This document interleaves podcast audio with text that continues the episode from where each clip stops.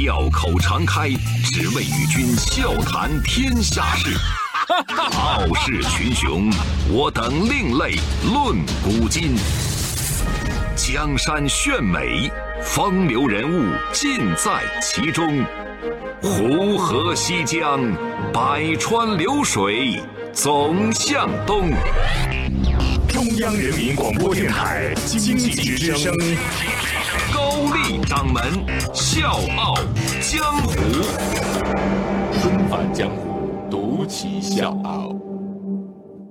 笑傲江湖，我是高丽。今天是周五，又到了我们周末特写的时间了。那今天呢，我们就聊点轻松的。我想跟大家聊一聊穿搭，聊一聊时尚。那咱们就先从老年人说起。很多老人一上了岁数，就可能会担心自己的生活，甚至会害怕，就怕自己成了老人，呃，就怕自己天天就只能跳跳广场舞啊，甚至有一天这个广场舞都跳不了了，他就担心，哎呀，我会不会成了孩子们的负担呢？子女会不会嫌弃我呀？我是这个家的累赘啊，日子也过得不讲究了。得过且过，就是不知不觉就被淹没在时代的步伐里。当然，除了我爸我妈，就这俩老人不是一般的心大啊。等有机会在其他的节目里，我好好跟大家唠一唠俺爹俺娘。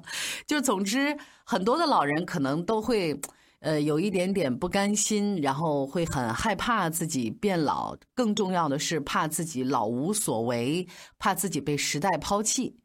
但是在我们中国，有一位老奶奶，她穿的那个烂牛可能比你的还要烂啊！什么叫烂牛？就是咱们经常看的破洞牛仔裤啊，有的是甚至就已经破的不叫洞了啊，成片成片的破，这就叫烂牛。这个老奶奶呢，就这么穿的特别潮的衣服啊，在厨房里面做饭。这个厨房呢，还是比较老旧的那种厨房，带着 hip hop 的那种金链子去散步，就是我们经常看的那种。跳街舞或者说说音乐的那些年轻人，他们的那种着装啊，老人家说了，我八十八岁，我才准备开始长大呢。他呢给自己起了个名儿叫月光仙子，然后他的十万粉丝把他叫做月月啊，就很亲切，算是一种昵称。我们的主人公林庄月里，咱们就这么给总结一下吧。九零后少女，长着九十一岁的脸，但是霸占着十九岁的心。一九二八年，林庄月里出生在一个临时工的家庭，她是家里的长女，一出生就是做工的人。十九岁之前的月月啊，不是帮着妈妈做工，就是跟着爸爸在甘蔗地里面当小女工，或者呢，就是跟奶奶在海里做海女。那个时候，他从来不知道什么梦想，不知道青春，更不知道青春梦想的滋味。十九岁的时候呢，家里突然来了一个媒人，说呢，我给你介绍一个好亲事啊。他没有办法反驳，因为那个年代穷苦人家的闺女根本没有说不的权利。嫁给这个小商贩之后，这家里人就觉得，哎呀，我姑娘总算是熬出头了啊，飞上枝头变凤凰了。但是他们不知道，月月不但要养育六个儿女，还要帮着先生照顾生意，从早到晚，日复一日，根本没有喘气儿的时间。那个时候的月月只懂得说：“我要给家人干活，我要为家里面操持所有的事情，我就是为家人而活，从来没想过我自己到底要过什么样的日子。”那个时候的月月是一个胆小的烂好人，就什么是烂好人？就是你说什么我都接受，你让我做什么我都做，哪怕我心里再有委屈，我也不说，我就是把一切事情都承担起来。他什么都不敢做，连梦都不敢做，只知道逆来顺受，一直到五十多岁，辛辛苦苦打拼下来几十年的家业，一夜之间被曾经信任的亲人给夺走了。人生的大半辈子，月月吃过的苦可能比我们吃过的米还要多。但是他说，在生命面前，金钱、权力都是虚的。我们都是人生游戏里面的小玩具，每一次的磨难不过是带体验的游乐设施。所以他带着家人收拾行李，到了人生地不熟的台北，所有的一切从头再来。用过去开杂货店磨出来的这种销售经验，推着卖菜的小车，他跑遍了整个台北的各大菜市场。而那个时候，他背上背的是年龄还很小的孙子。如果说这样的日子对月月来说不过是回到我从前的那种穷苦生活了，就是我能吃苦，我是吃苦长大的，不怕。但是对他的先生，这一定是一个难以接受的晴天霹雳，因为打小就是在那种殷实的家境里长大的，不堪重击，所以先生得上了阿尔茨海默症。一边是得了病的先生每天的怒骂啊，另外一边是家庭的重担。但是月月呢，却活得很乐观。他觉得很庆幸，至少我们这一家人还整整齐齐的活着。人只要活着，什么都有可能，生活里永远都有希望。这是月月说的话。七十多岁的时候，一切又重归和睦，就是家里面呢不再是骂骂叨叨啊那种日子了，呃，过得比较平静，甚至很快乐。所以月月就想啊，只要咬咬牙，我就一定能把日子过好。可是就在这个时候，相伴五十多年的老伴儿突然离开人世。虽然他们之间没有爱情，但是吵吵闹闹几十年，他们之间有了非常深的亲情。那一阵子，我好讨厌这个世界啊！热热闹闹了一辈子的月月没有办法，他必须独自面对孤独。总是吵架的先生走了，儿女呢都有了自己的家，他不得不开始。一个人的生活，纷繁江湖，独起笑傲。高丽掌门笑傲江湖，敬请收听。孤独这个词在我看来非常冷漠，呃，有的时候会让人不寒而栗。总而言之，我特别不喜欢这个词，尤其对那些年龄大的老人来说，孤独这个词显得那么无情。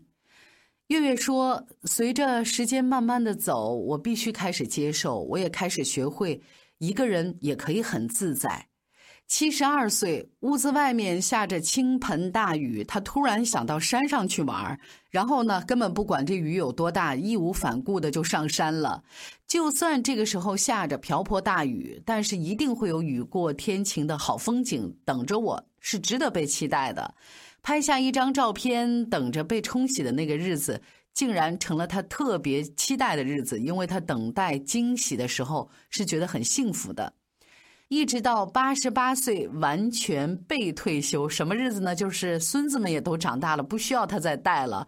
月月才恍然大悟，来人世间这一趟就应该好好的玩，想干什么就干什么，尽情的去做。这个时候，你就会发现，眼前的所有的事情都会为你闪闪发亮。八十八年风风雨雨，他看透人生，很多事情其实就像是暴风雨来之前，你做好准备就不会很狼狈。但就算没做好准备也没关系，雨过一定会天晴，没准儿还能看见彩虹。打那之后的月月，就像换了一颗少女心一样，而且是十八岁的少女心。她不再为儿子呀、孙子呀、女儿啊、外孙呢瞎操心，因为儿孙自有儿孙福。她跟着孙子走进潮牌的世界。这个时候的月月才真正开始了自我的生活。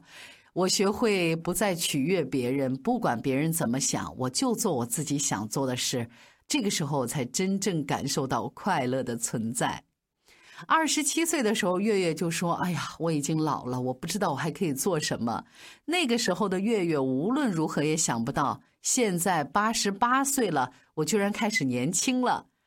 人生就像是玩游戏，要克服一关又一关，没到最后那一关，永远都不知道会有什么样的终极任务在等着自己。现如今九十一岁的月月才发现，自己的终极任务就是为自己而活。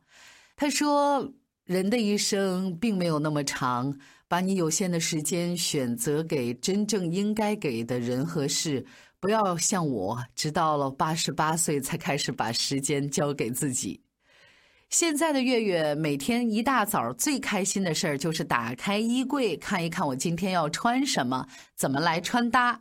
等搭配好了衣服，拉着用了几十年的这个菜篮子再去菜市场。即便是去菜市场，也要戴上遮阳的草帽，搭上可爱的这个手工耳环。所以，爱上潮牌儿，不是说他爱上了流行时尚，而是爱上了他的态度。放在任何年纪人身上，这个事情都不会很突兀。没有不可以，只有很可以的态度。失去胶原蛋白的月月，那颗少女心是有增无减。她说：“我今天的游泳课教练好帅啊！我穿着这身衣服去菜市场，就好像收保护费的一样。水果摊的老板多给了我两颗芒果，猪肉摊的老板多给了我一块肉。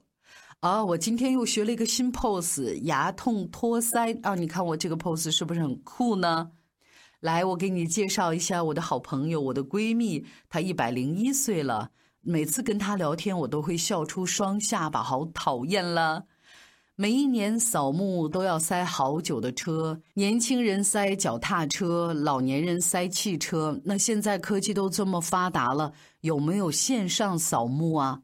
你看他说的每一句话都带着那种心意。尝试改变的月月，竟然就这么一不小心收获了十万多的粉丝，不但是成了各大潮牌摄影师争相邀请的对象，更是成了很多年轻人去效仿的对象。几个月以前，一个大牌的汽车品牌也是慕名而来，看到如此衰老的月月之后，他们有点心虚了。哎呀，这么大年龄了，如果拍摄过程当中遇到什么问题，可不可以呀？那另外，他的家人肯定也不会同意啊。月月只说了两句话，对方的顾虑就彻底打消了。我如果现在不做，还要等到什么时候做呢？我九十多岁喽，没人管得住我喽。九十多岁，他开始自己剪片子，理由非常简单，就是他看这个电脑，觉得这个电脑很 easy 啊，没问题，很好用。然后他觉得自己好牛啊，我剪出来的片子一闪一闪的有那种特效。后来他才知道是自己的老花眼和飞蚊症啊，根本不是自己做出来的什么特效。买回来的衣服太大了，他就自己动手啊，用缝纫机改一改。要知道那个缝纫机也已经五十多岁了。虽然月月对潮牌已经是驾轻就熟了，但是也有穿错的衣服就觉得很不舒服的时候。可是他从来不在意，只要明天我把衣服穿对了就好了。昨天的不舒服就把它留在时光里吧。现如今潇洒自如的穿衣风格是物质匮乏之后的一种领悟，现如今的豁达开朗也是尝遍了无数艰辛之后的通透。虽然我现在九十多岁了，步伐呢很小又很慢，但是我敢跨出那一步去挑战我自己的舒适圈，我比年轻人还要敢呢。我九十多岁都能做得到，你为什么要先说不呢？这就是林庄月里的故事。是的，这就是月月的故事。所以我们可以问一下：四十岁可怕吗？他是五十岁才从头再来的。八十岁可怕吗？他是快九十岁才刚刚开始的。一辈子其实可以活出好几种人生。重要的是不要带着遗憾过完这一辈子。我是叶檀，向你推荐有性格的节目《笑傲江湖》。请在微信公众搜索“经济之声笑傲江湖”，记得点赞哦。